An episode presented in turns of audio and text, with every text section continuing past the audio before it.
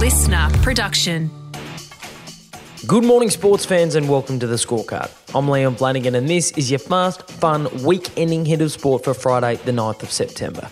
Today, Aaron Finch's nightmare at the crease continues for Australia. Good things come in threes for the Tigers, and Dan Ricciardo receives a ringing endorsement for his future in Formula One. But first,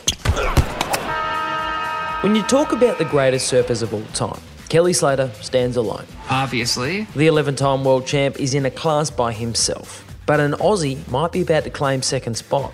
Priority with Gilmore, and she needs it. She will use it quickly as she sets that rail. The DHD now off the bottom first turn. A big forehand swoop. Connects the rail line and taps the lip. In motion again for the wrapping cutback.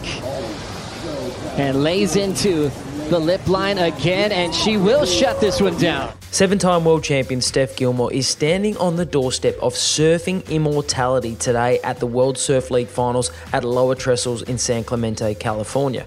The way the finals work is that the top five surfers on both the women's and men's tour compete in a knockout style format, with the fifth and fourth ranked surfers going head to head first. The winner of that moves on to tackle the third ranked surfer, then the second ranked surfer, and finally, somebody wins their way through to go up against the top ranked surfer in a best of three heat final. Hmm, sounds exciting. It is.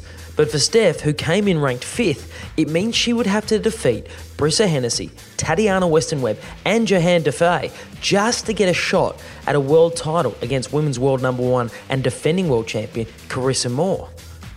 But she did it. Being the hunter as opposed to being the hunted, I think is working in her favour. She just seems to really uh, be chasing this goal down beautifully. Some big turns laid down here. Huge, huge turns. And again, great flow, which is what you expect from Steph. You know, the board is stuck to her feet. She's been putting in the extra time training out of the water, which I think is going to pay dividends today for sure. Look at the size of this wave. Nice, huge set wave. Just hammers that first section. And so it's a best of three heat final between seven time world champ Steph Gilmore and five time world champ Carissa Moore. And unbelievably, Steph despite having already surfed in four heats, took out the first heat against Carissa, meaning she's just two good waves away from claiming an eighth world title that would take her clear of fellow Aussie surfing icon Layne Beachley, who also has seven world crowns, and stamps Steph as the undeniable Queen of the Waves. Oh. Was this in line? Yes, it is. It is his first fifer in one day internationals for Adam Zampa. It is a win for Australia. Adam Zampa put New Zealand in a spin yesterday in the second ODI match in Cairns, claiming his maiden five wicket haul in the process. And while the win wraps up the series for Australia with one match still to play, there is an issue that the Australian selectors might need to have a look at. Thick edge. It's not an edge, it's straight to Williamson. So the poor run of form continues for the Australian captain. He looked to be aggressive, wanted to get on the front foot, and all it has caused is his downfall. More questions now around the Australian skipper. If Aaron Finch was in a cartoon, he'd have Tweety birds flying around his head at the moment. The Aussie skipper was caught out for a second ball duck trying to be aggressive at the start of the Aussie innings.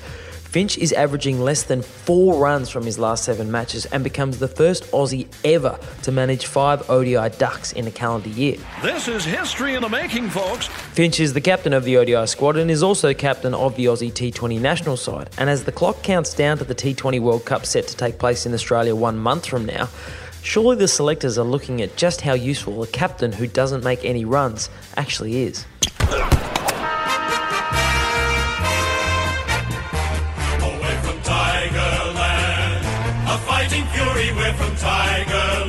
For a team that was knocked out of the finals last week after their narrow loss to the Brisbane Lions, the Richmond Tigers kind of feel like they're still winning. And did you meet with Jacob Hopper today? We did meet with Jacob Hopper today. It's probably not something, but I think there's enough vision out there that, that might come in. So, yeah, it's not something that I feel overly comfortable about, but um, the fact of the matter is, you know, he's a quality player as well. Wants to come home, and we're hoping to facilitate that for him. On Monday this week, Tigers coach Damien Hardwick admitted live on AFL 360 that he had met with GWS midfielder Jacob Hopper about potentially joining the club. The 25 year old midfielder has one year left on his contract with the Giants, but is interested in a move to Victoria. And yesterday, the Tigers put a seven year contract offer on the table. I'll take it! Yeah, Hopper couldn't get the words out of his mouth fast enough in telling GWS he'd like them to work out a trade to get into the Tigers. And they probably will, as they look to manage salary cap pressures. It's reported the Tigers will likely send a first round draft pick to GWS in exchange for Hopper but it gets better for the Tigers. Side here for Taranto. Gets out of the tackle, arches the back, and has a ping. It's there. Superb. In a power move that'd make Donald Trump quiver, the Tigers have also thrown a seven year offer on the table for Hopper's teammate and fellow midfield star Tim Taranto. I'll take it. Who, like Hopper, couldn't say yes quick enough. Despite being off contract, Taranto doesn't qualify for unrestricted free agency yet, so the Tigers will likely have to send two first round draft picks to the Giants to get the 24 year old Bull. And just like that, the Tigers have suddenly added two young stars entering their prime to a team that had already made the finals.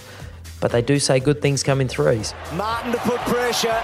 Still with Martin. Can he kick a fourth? Dustin Martin, the greatest big game player of his generation, who at 31 years of age was reportedly considering a move away from the Tigers, has told the club, I'm not leaving. Martin will see out the final two years of his rich deal at Richmond, and with Hopper and Taranto likely to join him in 2023 and beyond, the Tigers look absolutely terrifying. I think he should be racing.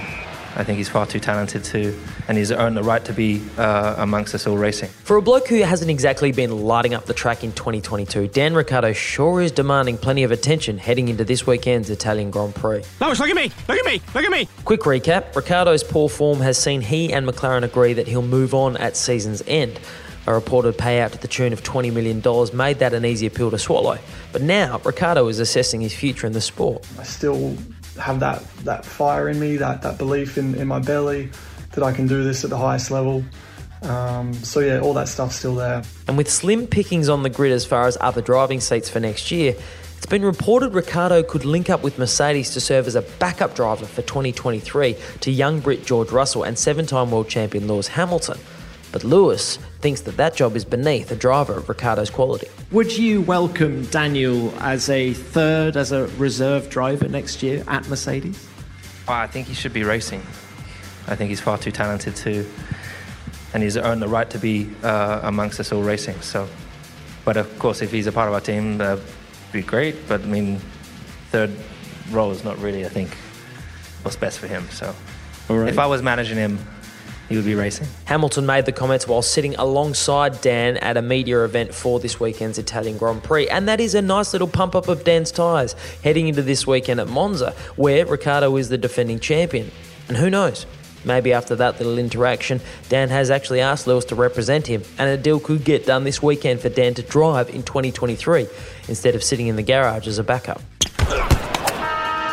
And that is your fast fun hit of sport to wrap up another week on the scorecard. I'm Liam Flanagan. Enjoy your weekend. I'll see you Monday. Listener.